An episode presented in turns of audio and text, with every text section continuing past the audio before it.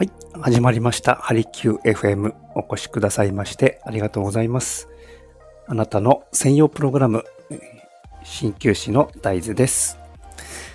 さあ、皆さん、えー、昨日、ね、日本中が沸きましたね。いかがでしょう。ワールドベースボールクラシック、えー、中国戦、すごい試合見ましたか皆さん。えー結構長い時間でしたが、えー、解説があると野球ね、わからない人でも、え、楽しめたんではないかと思います。えー、やっぱり、大谷さんはでかいですね。やっぱりね、他の選手と比べても、やっぱりこう、ピッチャーの人はですね、えー、背が高い人ほど、えー、早く投げれるので、有利と言われていますよね。で、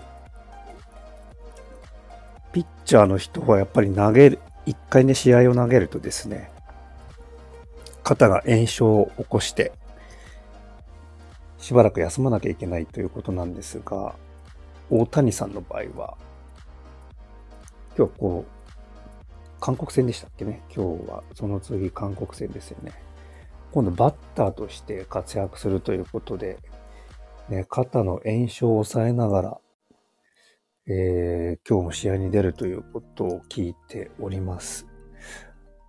はい、えー、今日の一針ですね。はい、お伝えしたいと思います。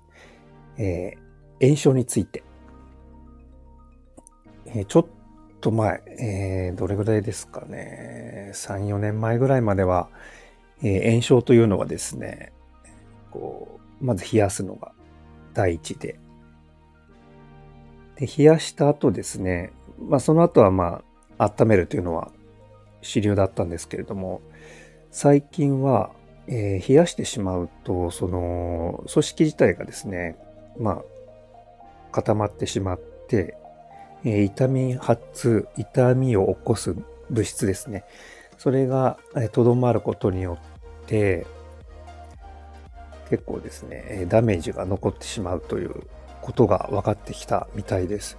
でスポーツ界ではそういう炎症はですね、早いうち段、えー、早い段階から流すというのが今主流になっているみたいです。で、そこでもですね、この針、鍼灸も使われているようです。昔からそうですね、僕らの場合だと、捻挫とかした時も、えー、針をね、打ったりとかします。で、なるべく、流す。流すことを中心に治療をね、していたりします。えまあ、プロ以外の方でも、やっぱり、えー、ね、野球の愛好家のそういうレベルの方まで、やっぱり炎症というのは付き合っていかなきゃいけないということで、鍼灸もね、えー、取り入れていらっしゃる方も、えー、聞きますね。はい。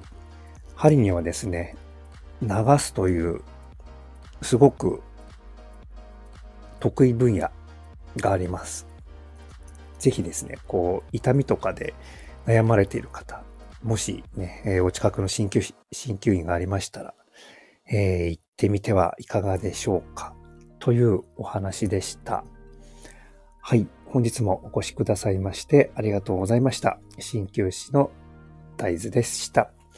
えー、皆さん、えー、何か質問やご相談などございましたらですね、お気軽にいただければと。